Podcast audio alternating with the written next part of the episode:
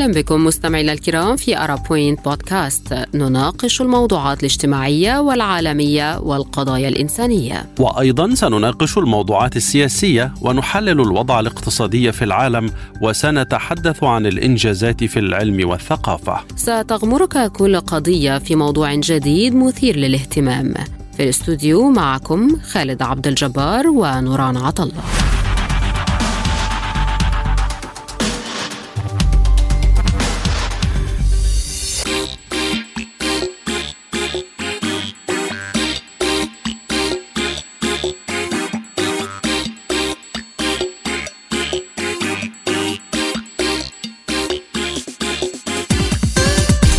أهلا بكم مستمعينا الكرام والبداية مع العناوين.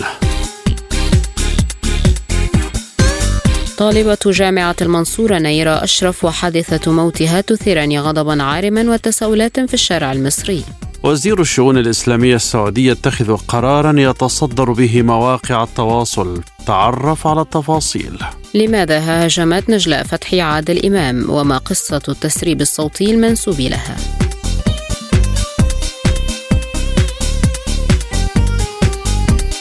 إلى التفاصيل. اسم نيرة أشرف بات بين يوم وليلة سببا في حزن شديد أصاب المصريين جميعا. أليس كذلك نوران؟ صحيح خالد فقد اجتاحت مواقع التواصل الاجتماعي في مصر وفي بعض البلدان العربية صدمة وغضب عارمين بعد ذبح شاب لزميلته بسكين أمام جامعة المنصورة بمحافظة الدقهلية شمالي القاهرة. وقد فاقم هذا الغضب تعليقات من أفراد وشخصية دينية شهيرة. رأى كثير من المستخدمين أنها تبرر القتل وتساعد على تطبيع ثقافة التعايش مع العنف ولوم الضحية. نعم نوران وقد عبر مستخدمو مواقع التواصل عن غضبهم واستنكارهم لما حدث عبر وسوم متعددة مثل حق نيرة أشرف وطالبة المنصورة جامعة المنصورة. خاصة بعد انتشار مقاطع مصورة مروعة لعملية الذبح تظهر عدم تدخل المارة لمنع الجريمة.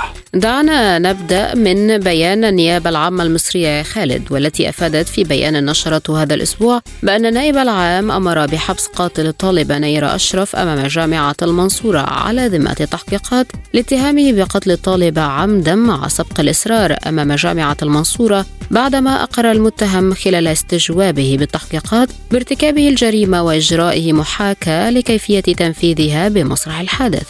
وأضاف البيان أن النيابة العامة استمعت إلى عشرين شاهدا منهم والدا المجني عليها وشقيقتها. الذين أكدوا تعرض المتهم الدائم للمجني عليها على إثر فشل علاقتهما ورفضها لشخصه وعقدهم جلسات عرفية وتحريرهم محاضر رسمية ضده منذ ما يربو على شهرين لأخذ تعهده بعدم التعرض لها ماذا عن تفاعل رواد مواقع التواصل يا خالد؟ نعم رواد مواقع التواصل الاجتماعي تفاعلهم غلب عليه التعاطف الشديد مع أهل نيرة. فكتبت نرمين تقول لو حطيت نفسك مكان أهلها تفتكر إيه حالتهم دلوقتي؟ ما عندناش غير ربنا يصبركم على البلاء والابتلاء وينتقم من كل غادر مجرد من الإنسانية. وكتب فارس الناس كانت بتصور قبل ما البنت تتقتل. يعني أكيد شايفين بنت في واحد بيحاول يعتدي عليها ومع ذلك محدش حاول يمنعه. بقينا كده من إمتى؟ بقينا كده إزاي أصلا؟ وكتبت سمية تقول أرجوكم لو لقيتوا أي ست بتتضرب أو بتتعرض لعنف في أي مكان اتدخلوا يمكن تنقذوا حياتها. حرام بنت في العمر ده لسه ما شافتش دنيا تروح عشان حقير مجرم قاتل زي ده. ربوا أولادكم بقى عشان قرفنا. ما تخلفوش لو أنتوا ما بتعرفوش تربوا كفاية وإعدام إن شاء الله. وكتبت سارة كل يوم في أرواح من النساء بتروح لمجرد رفضهم للشيء فكرة مبدأ علاقة أو حتى شخص. إمتى هنعرف نقول لأ وإحنا مش خايفين من عواقب الكلمة؟ ربنا يرحمها ويصبر أهلها. وكتبت روان بن حسين تقول تبريرات تثير الاشمئزاز. في كل قضية تقتل فيها امرأة لازم نلاقي فئة من المتخلفين تلوم الضحية. لبسها تصرفاتها. ربوا عيالكم وإذا مو قادرين تربون لا تخلفون من الأساس. وإذا عيالكم مو قادرين يسيطرون على غريزتهم الجنسية. أعدوهم في البيت لأن بنات الناس أرواحهم مش رخيصة وكتبت فاطمة ما بعرف ليش جريمة قتل الصبية المصرية نيرة أشرف من زميلها لمجرد أنها رفضته. رجعني بالذاكرة للصبية السورية المقيمة بالأردن ويلي انقتلت طعن بالسكين لنفس السبب حق مريم محمد ونيرة أشرف. والجريمة الأبشع من الجريمتين هي بحث بعض المشوهين فكريا عن مبرر لجريمة إزهاق روح.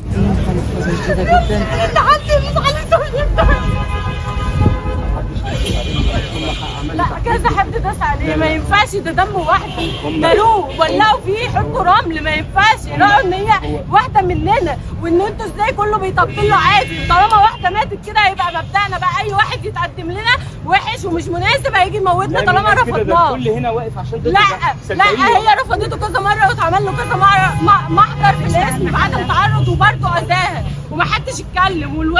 والعميد بتاعنا يقول لك خارج أسوار الجامعة. إيه اللي خارج أسوار الجامعة؟ ما هو قدام جامعتك وهي داخلة امتحانها. هو طالب في الجامعة. وكله يعني كان فيه كان فيه استهجان من الجميع لل- لل- للبيان اللي صدر والكل قال إن هو هزيل. محدش هو حد ما قالش عليه إنه يجي جنازتها امبارح كانت عاملة إزاي؟ أساسا لا لا كان في كان في ناس من الجامعة بس لا ما كانش في حد. ما تقوليش إن كان في حد. قالوا لنا إن عشان في- جامعه اسمها العصر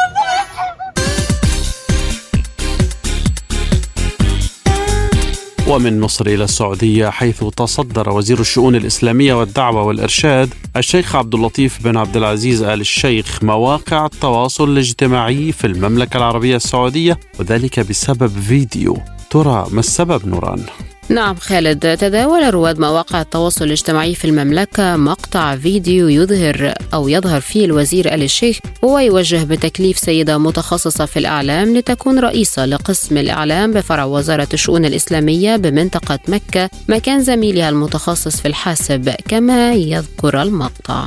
هذا الموضوع نوران كان سببا في انقسام رواد مواقع التواصل الاجتماعي إزاء الخطوة التي ربما تكون غير مسبوقة في السعودية، حيث أشاد كثيرون بقرار الوزير فقال فايز المالكي: وزير الشؤون الإسلامية يوجه بتكليف إحدى المتخصصات في الإعلام لتكون رئيسة قسم الإعلام مكان زميلها المتخصص في الحاسب، هذا الصح، كل واحد وتخصصه، وكتب بندر عطيف: يا ريت نشوف تحرك من بقية الجهات ووضع المتخصصين في أماكنهم. في المقابل كتب حزم بن راشد. ندعم المرأة ونحارب من أجل حقوقها لكن الأمور لا يمكن أن تدار بهذه العشوائية. في أقل من دقيقة وهو يشرب القهوة لم يستوعب ما هو تخصصها ولا تقديرها ولا عدد سنوات خبرتها ولا أي شيء وقرر أن يضعها محل رئيسها. معالي الوزير فلاشات الكاميرا مغرية لكنها أيضا مدمرة.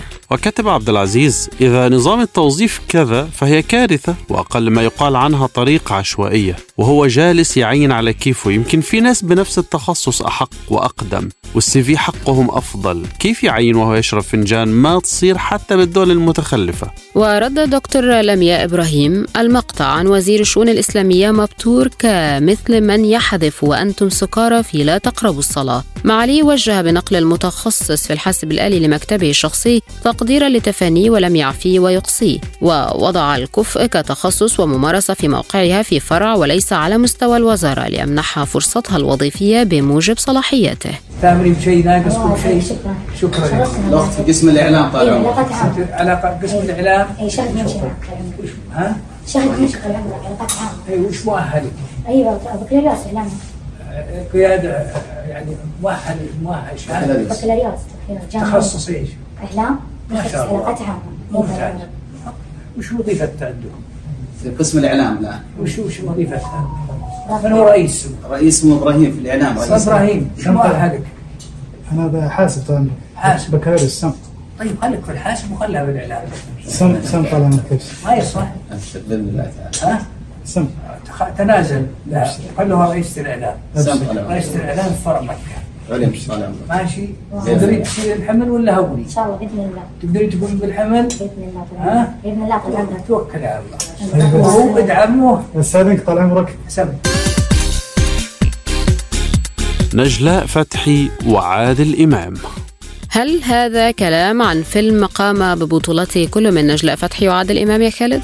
بالطبع لا نوران لكن أقصد به الجدل الذي ثار مؤخرا بسبب تصريحات نجلاء فتحي عن عادل إمام. نعم خالد فقد أثارت إعادة نشر تسريب صوتي قديم منسوب للممثلة المصرية نجلاء فتحي جدلا واسعا عبر مواقع التواصل الاجتماعي في مصر نظرا لما تضمنه من نقد للممثل المصري عادل إمام وتوقيت إعادة نشره خاصة أن نجلاء فتحي متوارية عن الأنظار منذ سنوات في حين تتزايد شائعات مرض عادل إمام منذ أشهر. فما تفاصيل القصة وما الذي تضمنه التسريب الصوتي؟ تضمن التسجيل الصوتي للممثلة المصرية والذي نشره الصحفي المصري خالد فرج اتهامات مباشرة لعادل إمام بأنه منافق وناشر للفساد وأن الشعب هو من صنع عادل إمام وتحدثت نجلاء فتحي أيضا عن محاربة عادل إمام للجماعات الإسلامية في الماضي والحاضر وعن علاقته بنظام الرئيس الراحل حسني مبارك مع اعتراضها على ما كان يقوم به عادل إمام على الرغم من محبة الشعب المصري له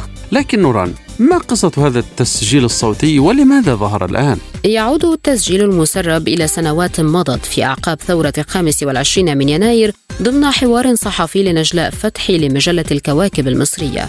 وكانت الفنانة المصرية تتحدث فيه عن رأيها في العديد من الفنانين وفي مواقفهم من الثورة. وعلى إثر ذلك قرر المحامي بالنقد والخبير القانوني أيمن محفوظ اتخاذ أول تحرك قانوني ضد الفنانة نجلاء فتحي بعد انتشار المقطع الصوتي وتقدم محفوظ بإنذار لنقيب المهن التمثيلية بضرورة التحرك وفتح تحقيق عاجل في النقابة للرد على التصريحات المسيئة لعادل إمام. تفاعل المغردون مع ما حدث فكتب هشام شلاف استمعت إلى المكالمة وما قالته نجلاء فتحي لمسناه نحن منذ بداية التسعينات حيث انقلب عادل إمام 180 درجة. وتوقفت أنا شخصيا عن مشاهدة أعماله منذ ذلك التاريخ. ما قالته كان صحيحا. عادل إمام تحول إلى علماني يساري متطرف ومستفز للمسلمين وأفلامه ومسرحياته الأخيرة كلها ضرب في الإسلام والمسلمين. وكتب محمود يقول تصريحات الفنانة نجلاء فتحي كانت عن موقف عن الفنان عادل إمام من ثورة 25 يناير. فنانة جميلة لها كل الاحترام والتقدير. وكتب كمال التسريب الصوتي للفنانة القديرة نجلاء فتحي هو رأيها الشخصي في الفنان القدير عادل إمام. هي لم تشن هجوما وإلا لكانت قالته لوسائل هي قالت رأيها في جلسة خاصة ومن سربه اعتدى على خصوصيتها وتصرف بقلة أدب وبشاعة. وكتب حسن يقول عادل إمام بيقدم فساد من 40 سنة. طيب أنت ساكتة 40 سنة ليه؟ لما عرض مسرحيته في الصعيد رغم التهديد الإرهابي كنت أنت فين؟ محزن أن تجد فنان يفترض أن يستوعب العمق في العمل يتكلم مثل متابع بسيط متعود على انتصار الخير والبطل يتزوج البطلة وعقله لا يفكر أو يقبل حتى التفكير. عادل إمام اللي عمله الشعب اللي عمله جماهير ما عملوش مبارك. ولا نو أنور السادات ولا حسني مبارك ولا جمال عبد الناصر ولا حد خالص. اللي عمله الشعب. ده حقيقة. فكان لازم يبقى مع الشعب. اولا أعماله كلها فساد لمحبة الفساد. يعني يطلع الفاسد في الآخر هو الرابح.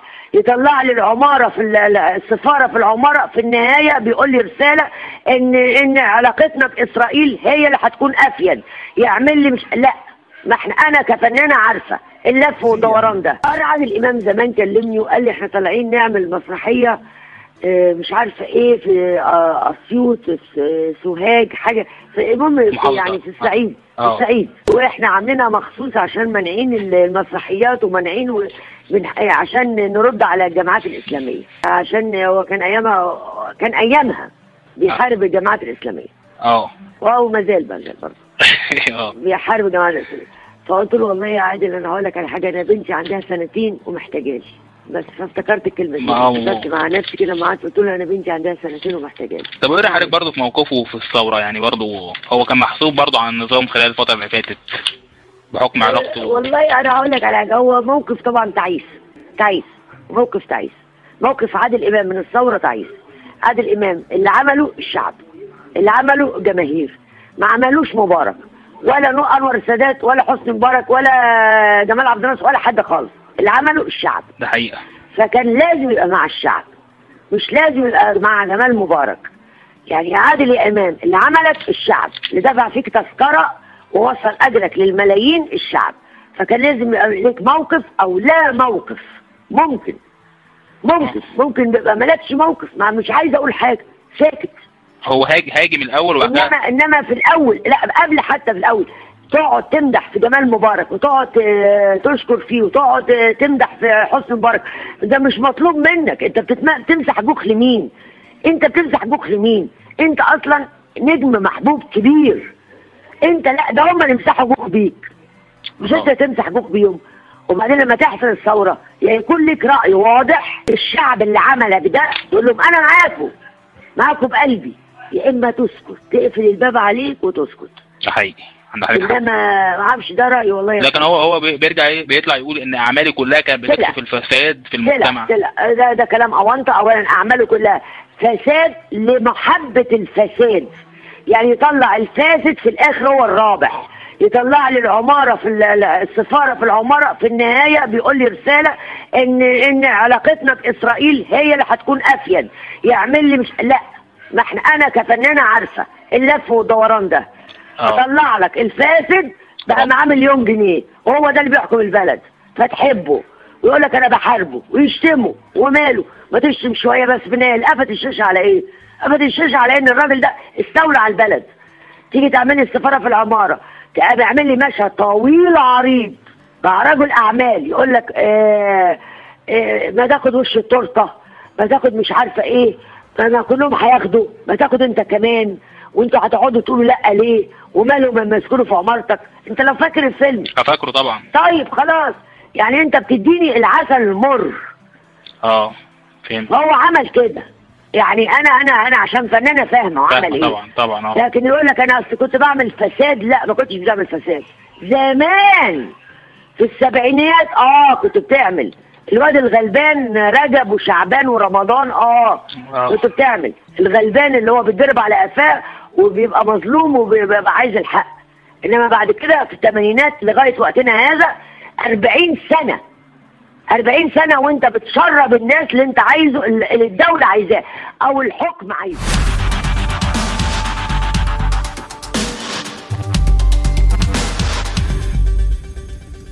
كان معكم أرا بوينت بودكاست. اشترك اعمل like واكتب تعليقك.